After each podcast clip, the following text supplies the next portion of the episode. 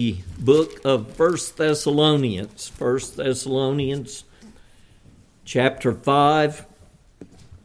And we'll read a good portion of this chapter, but our text today is verses 20 through 22. Hear now the word of the living God. 1 Thessalonians chapter 5 beginning in verse 1. Now concerning the times and the seasons, brothers, you have no need to have anything written to you, for you yourselves are fully aware that the day of the Lord will come like a thief in the night. While people are saying there is peace and security, then sudden destruction will come upon them as labor pains come upon a pregnant woman, and they will not escape. But you are not in darkness, brothers, for that day to surprise you like a thief. For you are all children of light, children of the day. We are not of the night or of the darkness, so then let us not sleep as others do, but let us keep awake and be sober. For those who sleep, sleep at night, and those who get drunk are drunk at night. But since we belong to the day, let us be sober, having put on the breastplate of faith and love, and for a helmet, the hope of salvation. For God has not destined us for wrath, but to obtain salvation through our Lord Jesus Christ, who died for us so that whether we are awake or asleep, we might live with him. Therefore, encourage one another and build one another up, just as you are doing. We ask you, brothers, to respect those who labor among you and are over you in the Lord and admonish you, and to esteem them very highly in love because of their work. Be at peace among yourselves. And we urge you, brothers, admonish the idle Encourage the faint hearted. Help the weak. Be patient with them all. See that no one repays anyone evil for evil, but always seek to do good to one another and to everyone. Rejoice always. Pray without ceasing. Give thanks in all circumstances for this is the will of God in Christ Jesus for you. Do not quench the Spirit. Do not despise prophecies, but test everything. Hold fast what is good. Abstain from every form of evil. Now may the God of peace himself sanctify you completely and may your whole spirit and soul and body be kept blameless at the coming of our Lord Jesus Christ. He who calls you is faithful. He will surely do it. Thus ends the reading of God's holy word. Let's pray. Father, we ask that as we live in this fallen world, that you are at work saving your lost sheep and using us for the brief time that we are given to live in this life. We thank you that history is not reeling out of control, but Lord, you are at work and you have work for us to do.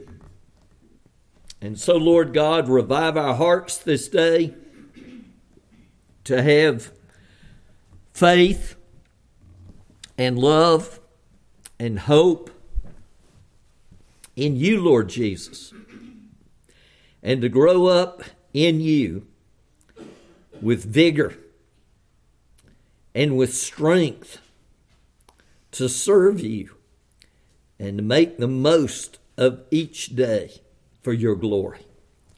We love you, Lord. We love your word. We love one another. And we love growing in you, Lord Jesus. So come and press this, the very word of your mouth that we have read. Open our eyes to understand it more and better and write it upon our hearts for your praise. In Jesus we pray. Amen.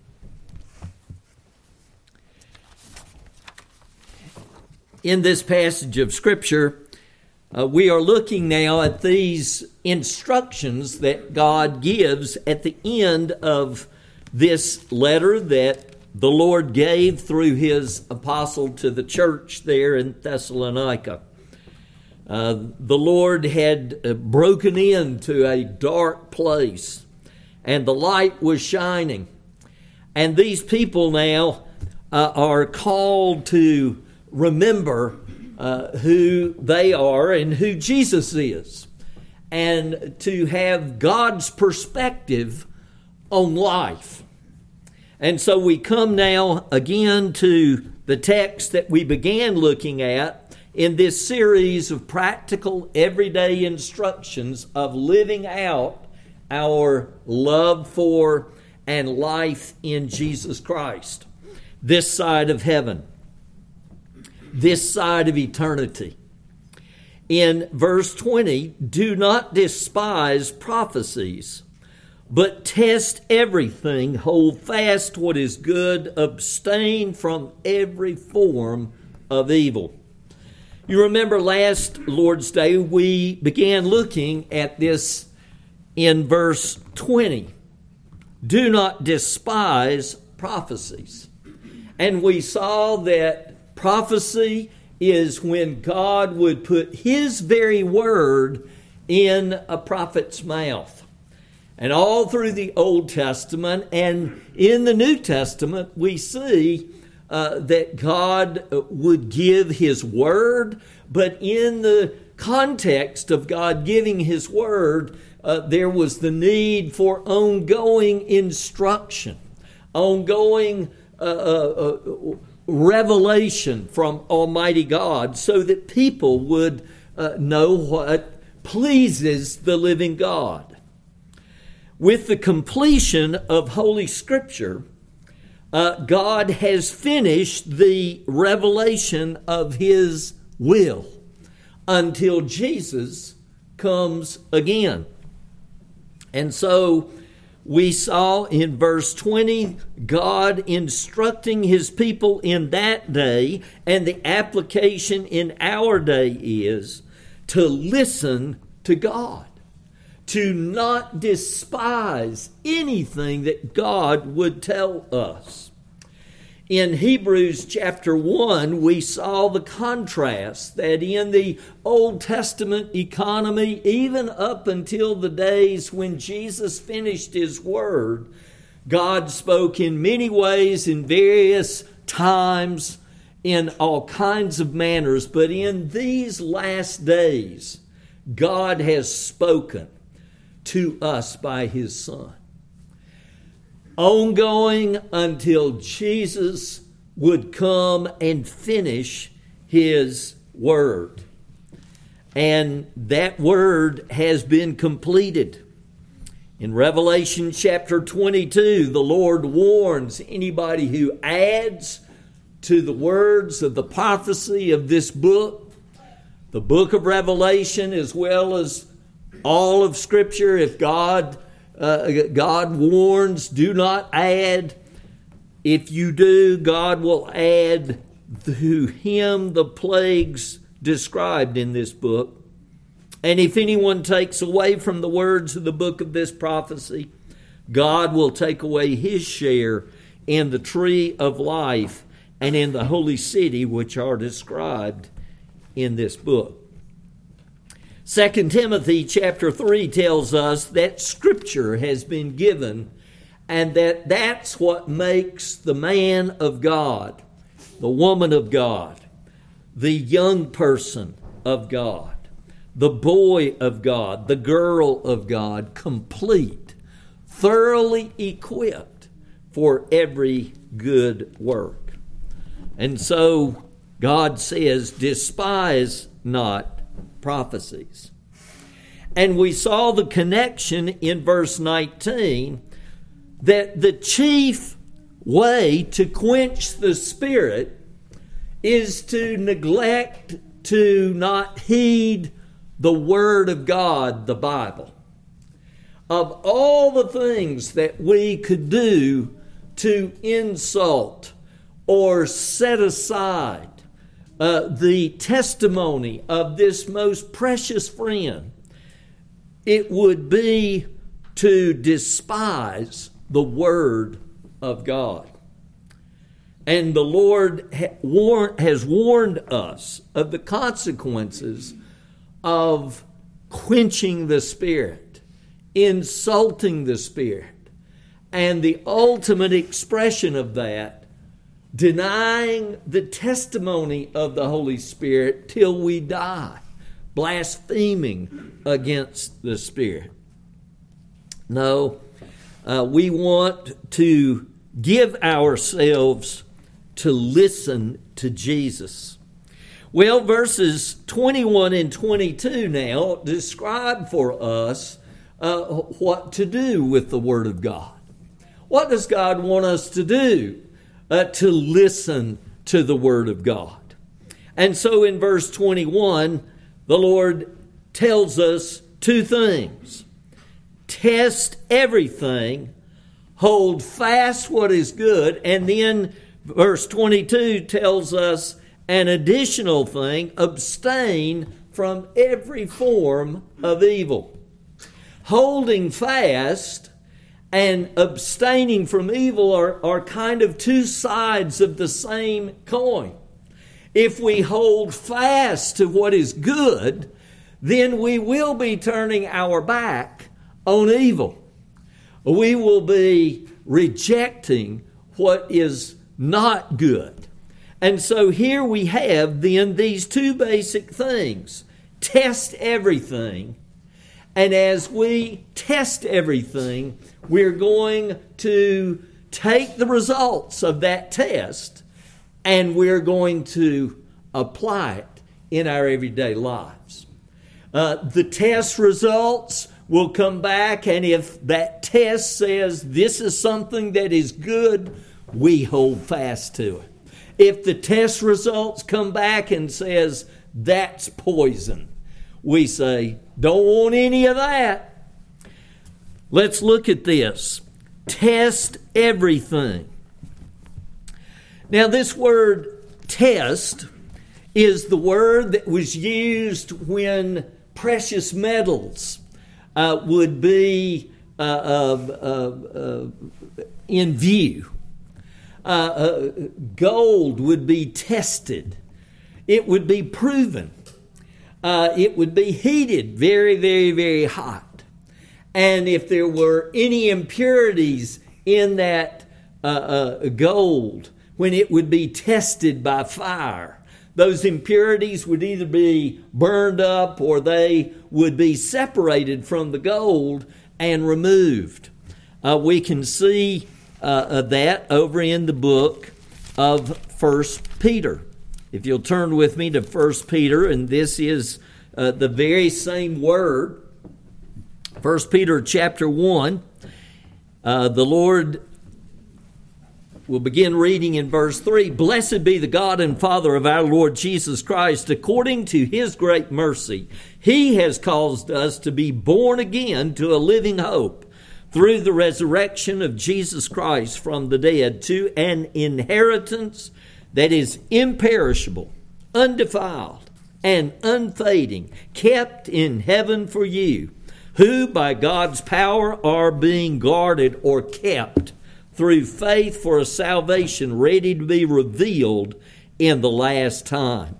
In this you rejoice, though now for a little while, if necessary, you have been grieved by various trials, so that the tested genuineness of your faith, and there's our word, more precious than gold that perishes, though it is tested by fire, may be found to result in praise and glory and honor at the revelation of Jesus Christ. And so here's this picture uh, of, of uh, gold being tested, uh, shown to be uh, genuine, shown to be pure.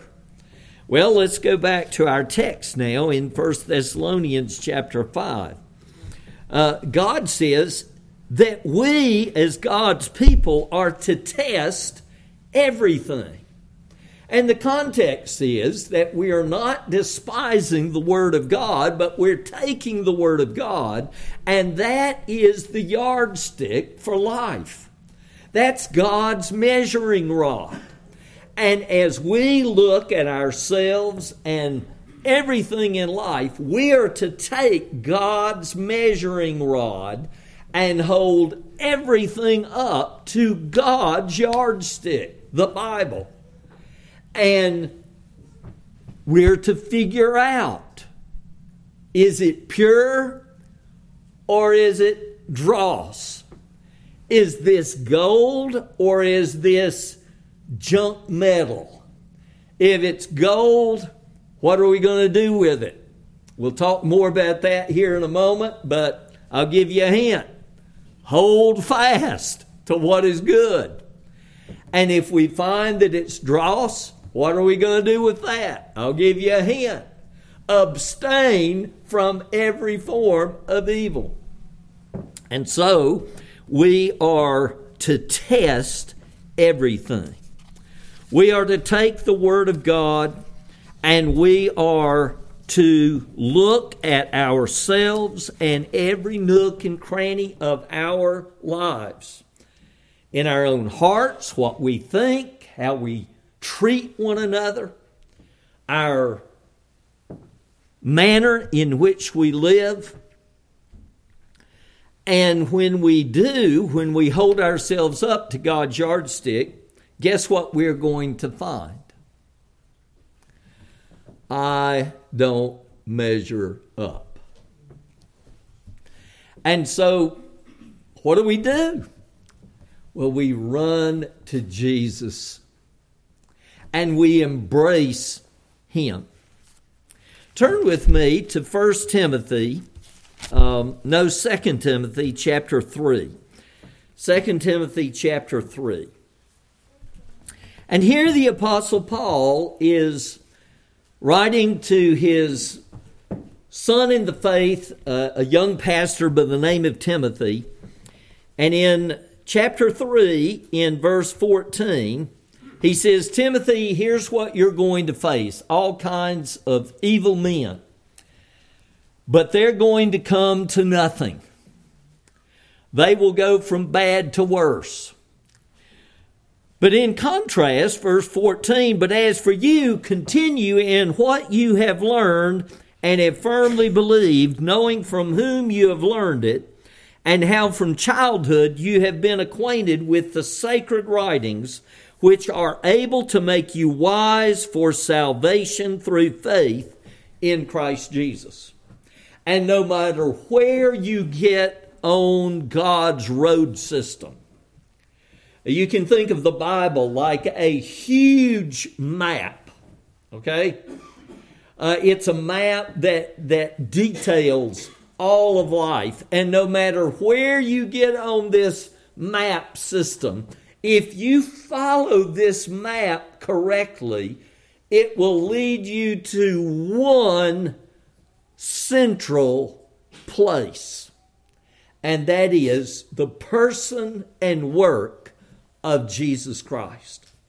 If you get on in Genesis, if you get on in Exodus, if you get on in Malachi, no matter where you get on this road map, if you understand it correctly, first and foremost, it will lead you to the Lord Jesus Christ.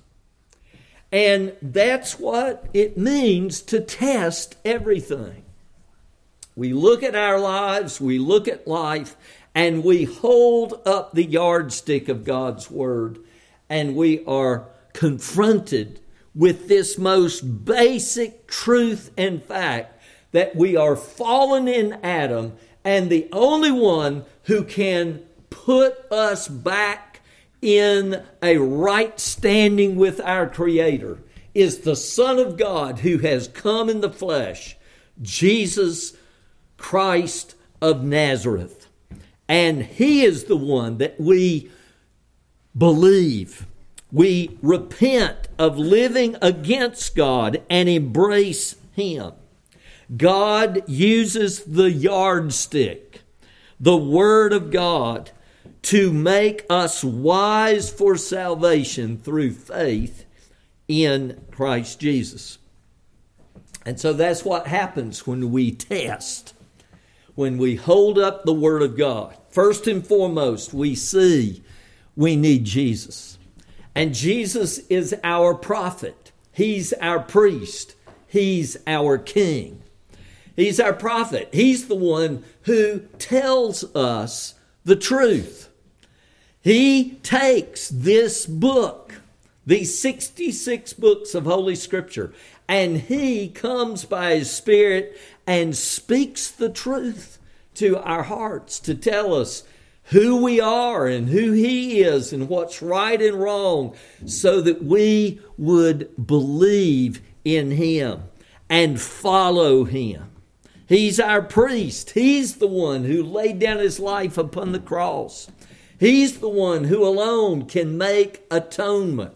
He's the great high priest who offers His own blood in the very presence of God on our behalf.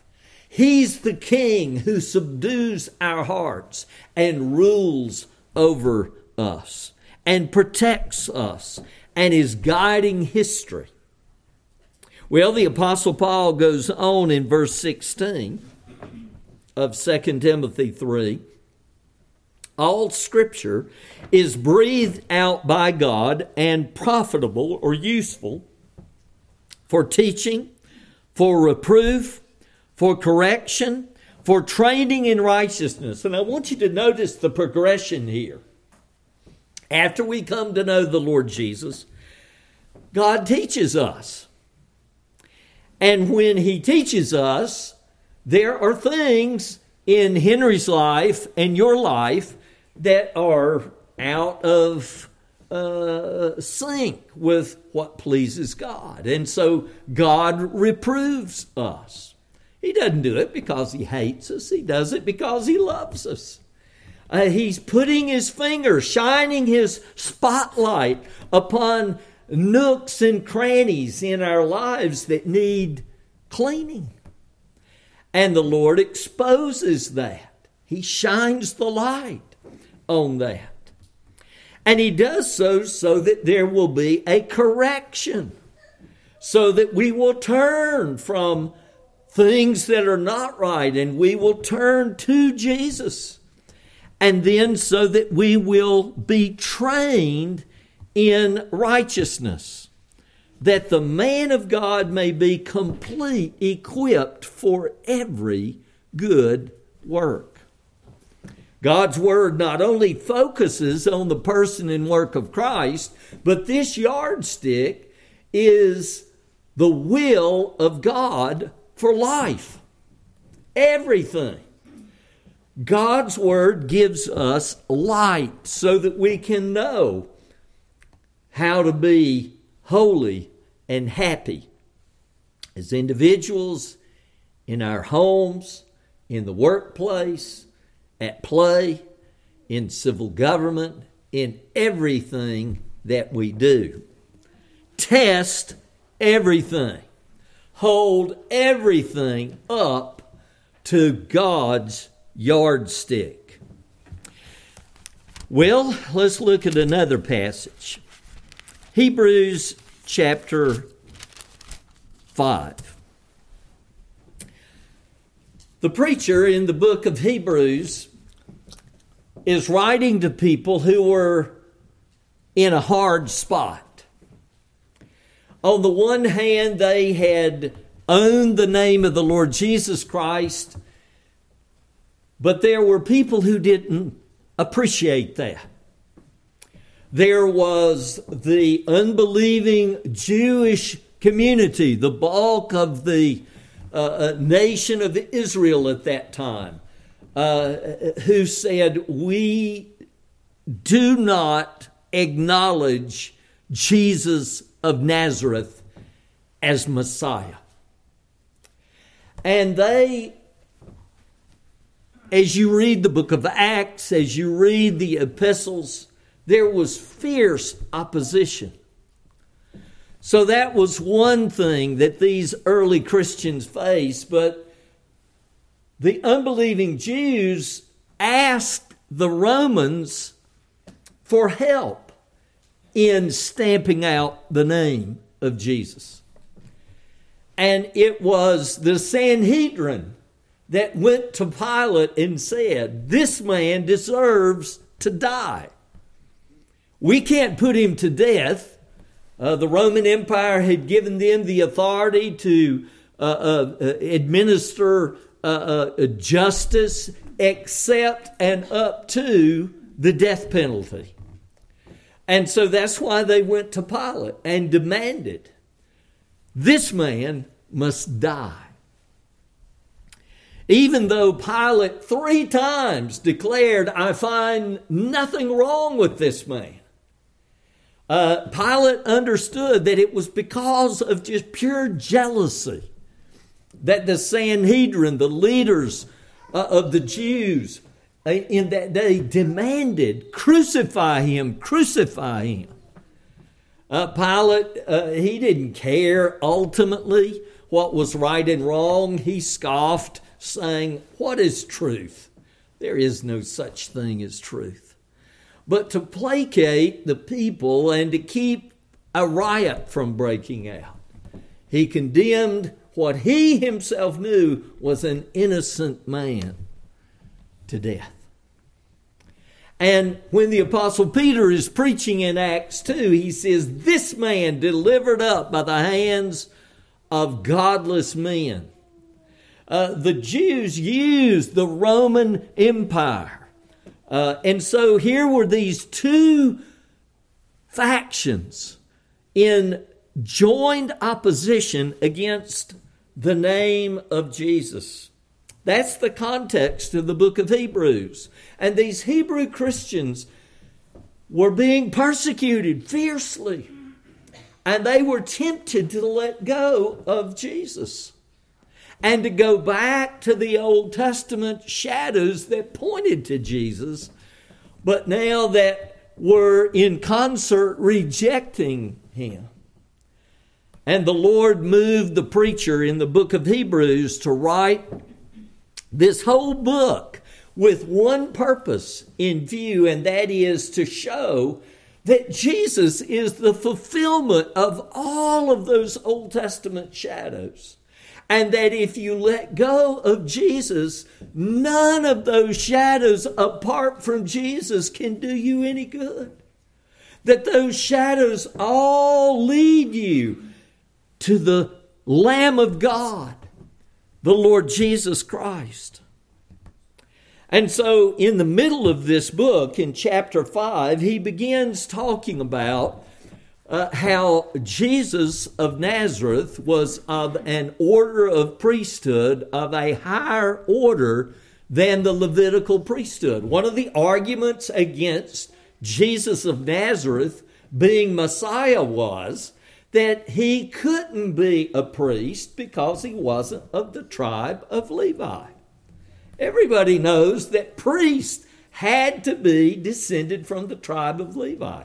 And the writer, the preacher of Hebrews, by the power of the Holy Spirit, spends three chapters proving and showing that Messiah was of an order of priesthood higher than the Levitical priesthood. And so he introduces this figure, this shadowy figure in the Old Testament that you can read about in the book of Genesis in chapter uh, 11 and 12 and 13 and 14. Here is this fellow, Abraham, and he encounters this shadowy figure, a man by the name of Melchizedek. And Melchizedek he is the king of Salem and the priest of God Most High. And we don't see anything else about Melchizedek until Psalm 110, when David, writing by the inspiration of the Holy Spirit, says uh, that God had said, You are a priest forever concerning his son who would come in the flesh, according to the order of Melchizedek. And so in verse 11, he says in chapter 5 of Hebrews about this, about Melchizedek, and that Messiah is of an order of priesthood according to Melchizedek. About this, we have much to say, and it has become hard to explain since you have become dull of hearing. For though by this time you ought to be teachers, you need someone to teach you again the basic principles of the oracles of God, the writings of God. You need milk, not solid food, for everyone who lives on milk is unskilled in the word of righteousness since he is a child. But solid food is for the mature, for those who have their powers of discernment trained by constant practice to distinguish good from evil. Now, next week, we have the joy of having a fellowship lunch. And we just are, are so blessed to have so many incredible chefs in our congregation. I, I always look forward to times of feasting together. But what if next week, as we're going through the line, um, here we are, we're getting our plate and loading it up. What if you saw Pastor Henry, instead of getting a plate and my fork and all the stuff, I, I I pull out of my coat a bottle. And it's a baby bottle. And it's got milk in it. And there's a nipple on top. And I stick that in my mouth and and stand there where y'all are going through the line getting your food on your plate. And I start chugging that bottle of milk down. You'd go, ooh, there's something wrong here. This is not right. He's a grown man.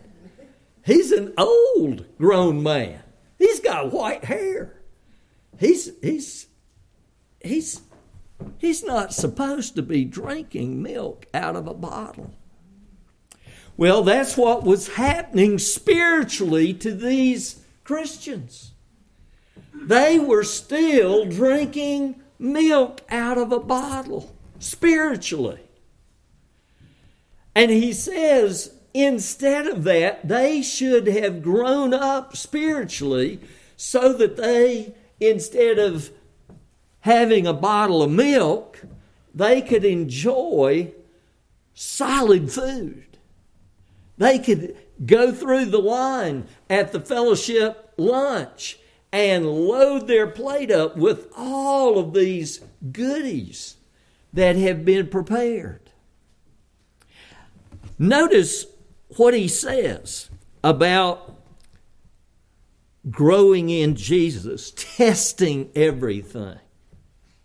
Here are people who all they knew about from the Word of God was the milk of the gospel. Now, we're not putting down the heart of the message of the Bible. That is basic, and we will never outgrow feeding upon Jesus. I don't care how, how, how much you learn, never lose sight that our life is to know and love and trust and feed upon Christ. But this passage says God wants us to grow in learning how to live for this Jesus. What it looks like to please Him. About this, we have much to say. It's hard to explain since you become dull of hearing. For though by this time you ought to be teachers, you need someone to teach you again the basic principles of the oracles of God.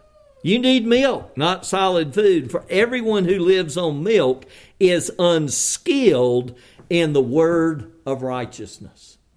God wants us to be skilled in the word of righteousness. God wants us to learn His Word, to keep reading and studying and praying over the Word of God, so that when we are living everyday life and we are confronted with issues in our home, in our marriages, in parenting, in the workplace, in society, that we immediately are skilled in knowing what the Word of God says, and we are able to take the yardstick of God and hold it up to whatever it is we're dealing with. That's what Hebrews 5. And these people had quit doing that.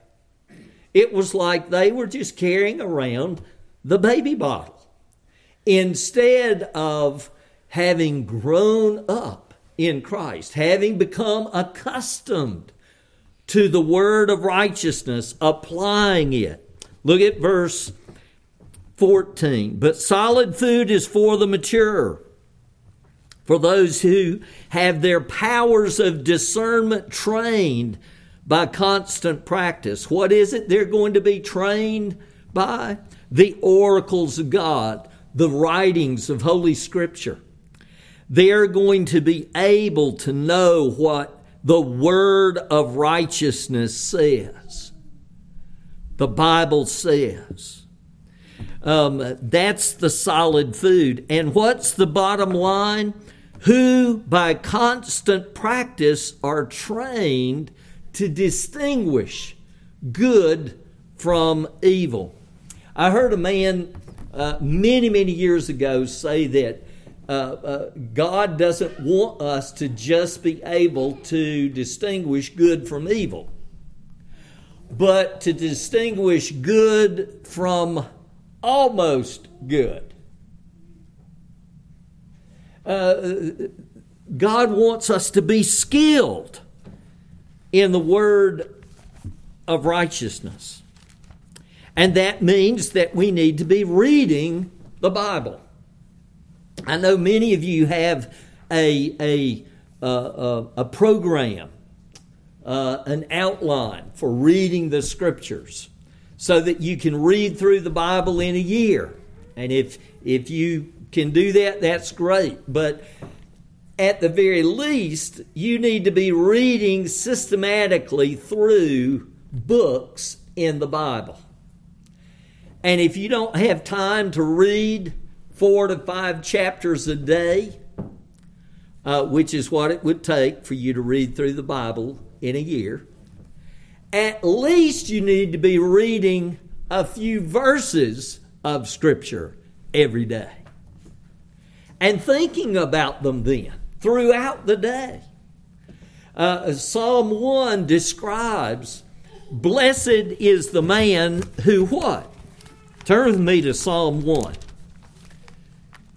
Psalm 1 Blessed is the man who walks not in the counsel of the wicked, nor stands in the way of sinners, nor sits in the seat of scoffers, but his delight is in what?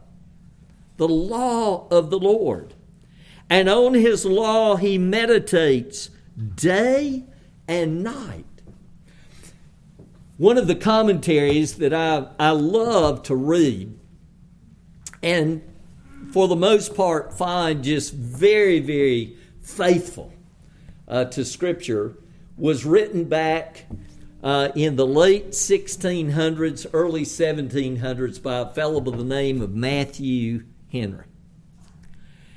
And why, why is that so still useful?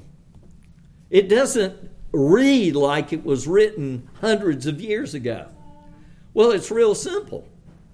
He just is explaining what the Bible says. And it was said of Matthew Henry that if you cut him, he would bleed Bible. If you cut him, he, he had eaten so much Bible that if you cut him, he would bleed Bible. Now, that ought to be what is characteristic of us. That we are those who are feeding on the Word of God. And I pray that God will make us hungry for His Word, hungry to want to know Him, hungry to want to learn the will of God. God is good, and God's paths are good. What God says is good, we want to hold fast. What God says is evil, we want to throw it away. Why? Because Jesus is our life. He's light. We don't want to walk in darkness. We don't want to be stumbling about in the briar patch of sin. Um, when I was growing up, I loved to go hunting. And we lived at the base of a huge mountain. It was close to three miles long, this mountain was. And there was a valley that uh, I used to love to go. Very, very desolate place, very, very isolated. Uh, but in the in the bottom of this huge valley, there was a briar patch, and, and I don't mean just a little briar patch. I, I mean it was just massive, and there were deer trails through that briar patch, and it was just a maze of, of trails. And once you got in it, it was hard to figure out exactly how to get out of it. Well, that's how sin is. Uh, Satan presents sin as, as, oh, this would be good for you. And Proverbs chapter 3, verses 5 and 6 says, Trust in the Lord with all your heart in all your ways, acknowledge Him. Trust in the Lord with all your heart and lean not on what? Your own understanding. And so here we have in 1 Thessalonians chapter 5 test everything. Test everything. Um, are you reading Scripture? Uh, are you meditating on the Word of God? Uh, Psalm 119, turn there with me. God said, Thy word I have hid in my heart that I might what? Not sin against thee. Uh, God doesn't just want us to read the Word of God and study the Word of God, praying over the Word of God meditating on the Word of God. He wants us to memorize God's Word. When was the last time you memorized a verse of Scripture? We get so busy, don't we? And let me just encourage you to write a verse of Scripture that you want to memorize on a little note card and just stick it in your pocket or your purse or your jeans and just whenever you have a second or two, just pull it out and look at it. Read it over at the beginning of the day. Um, and so here's what I want you to do I want you to think who can I ask what verse are you memorizing? And so you can ask me, Pastor Henry, what verse are you memorizing? And I might ask you, what verse are you memorizing? I probably won't ask you today. But maybe this week sometime, or it might even be next week. God wants us to encourage one another. You remember we've seen that over and over in the book of First Thessalonians. God's people are encouraging one another. Test everything. We need to be encouraging each other, husbands and wives. Be a great thing. Parents and children in a family to memorize the same verse of Scripture. When you're riding together, you can say, okay, how we coming on our verse? Let's read it over together. And we're going to memorize this verse. Um, Thy word I have hid in my heart that I might not sin against thee. I have stored up your word in my heart, verse 11, that I might not sin against you. One last passage, and we'll stop. Hebrews chapter 10. Hebrews chapter 10. We read in the book of Acts, chapter 2, that God's people were continually devoting themselves to the apostles' teaching, to the breaking of bread, and to prayer, and to fellowship. Continually devoting themselves. And here in Hebrews chapter 10, verse 19, therefore, brothers, since we have confidence to enter the holy places by the blood of Jesus, by the new and living way that He opened for us through the curtain, that is, through His flesh. And since we have a great priest over the house of God, let us draw near with a true heart in full assurance of faith, with our hearts sprinkled clean from an evil conscience and our bodies washed with pure water. Let us hold fast the confession of our hope without wavering, for he who promised is faithful. And let us consider how to provoke one another. Now, the ESV says stir one another up, but I love the old King James how to provoke one another to love and good deeds. Now, it's not just any kind of provoking. God wants us to provoke one another to love and good deeds.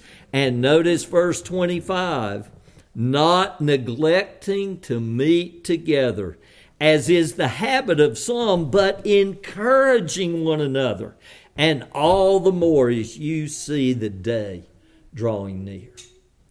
Uh, God wants us to be gathering together so that we can learn at the feet of Jesus, to understand His Word, more clearly, more extensively how to apply it. Test everything.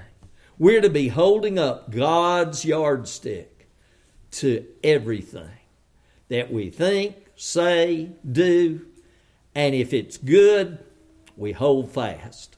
If it's evil, we throw it away. Why? Because we want to please Jesus. We love Him because He first loved us. Let's pray.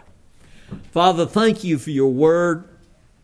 Thank you that you give us these instructions. And Lord God, how we praise you and how we thank you for the Holy Scriptures. And we thank you that the heart of, of your book is leading us to feed upon Jesus Christ. And then the rest of the book is how to please Jesus Christ, our Savior. Lord, bless now as we continue to worship you together. Forgive us of our sin. Oh Lord, grab a hold of us and grow us in you for your praise. In Jesus we pray. Amen.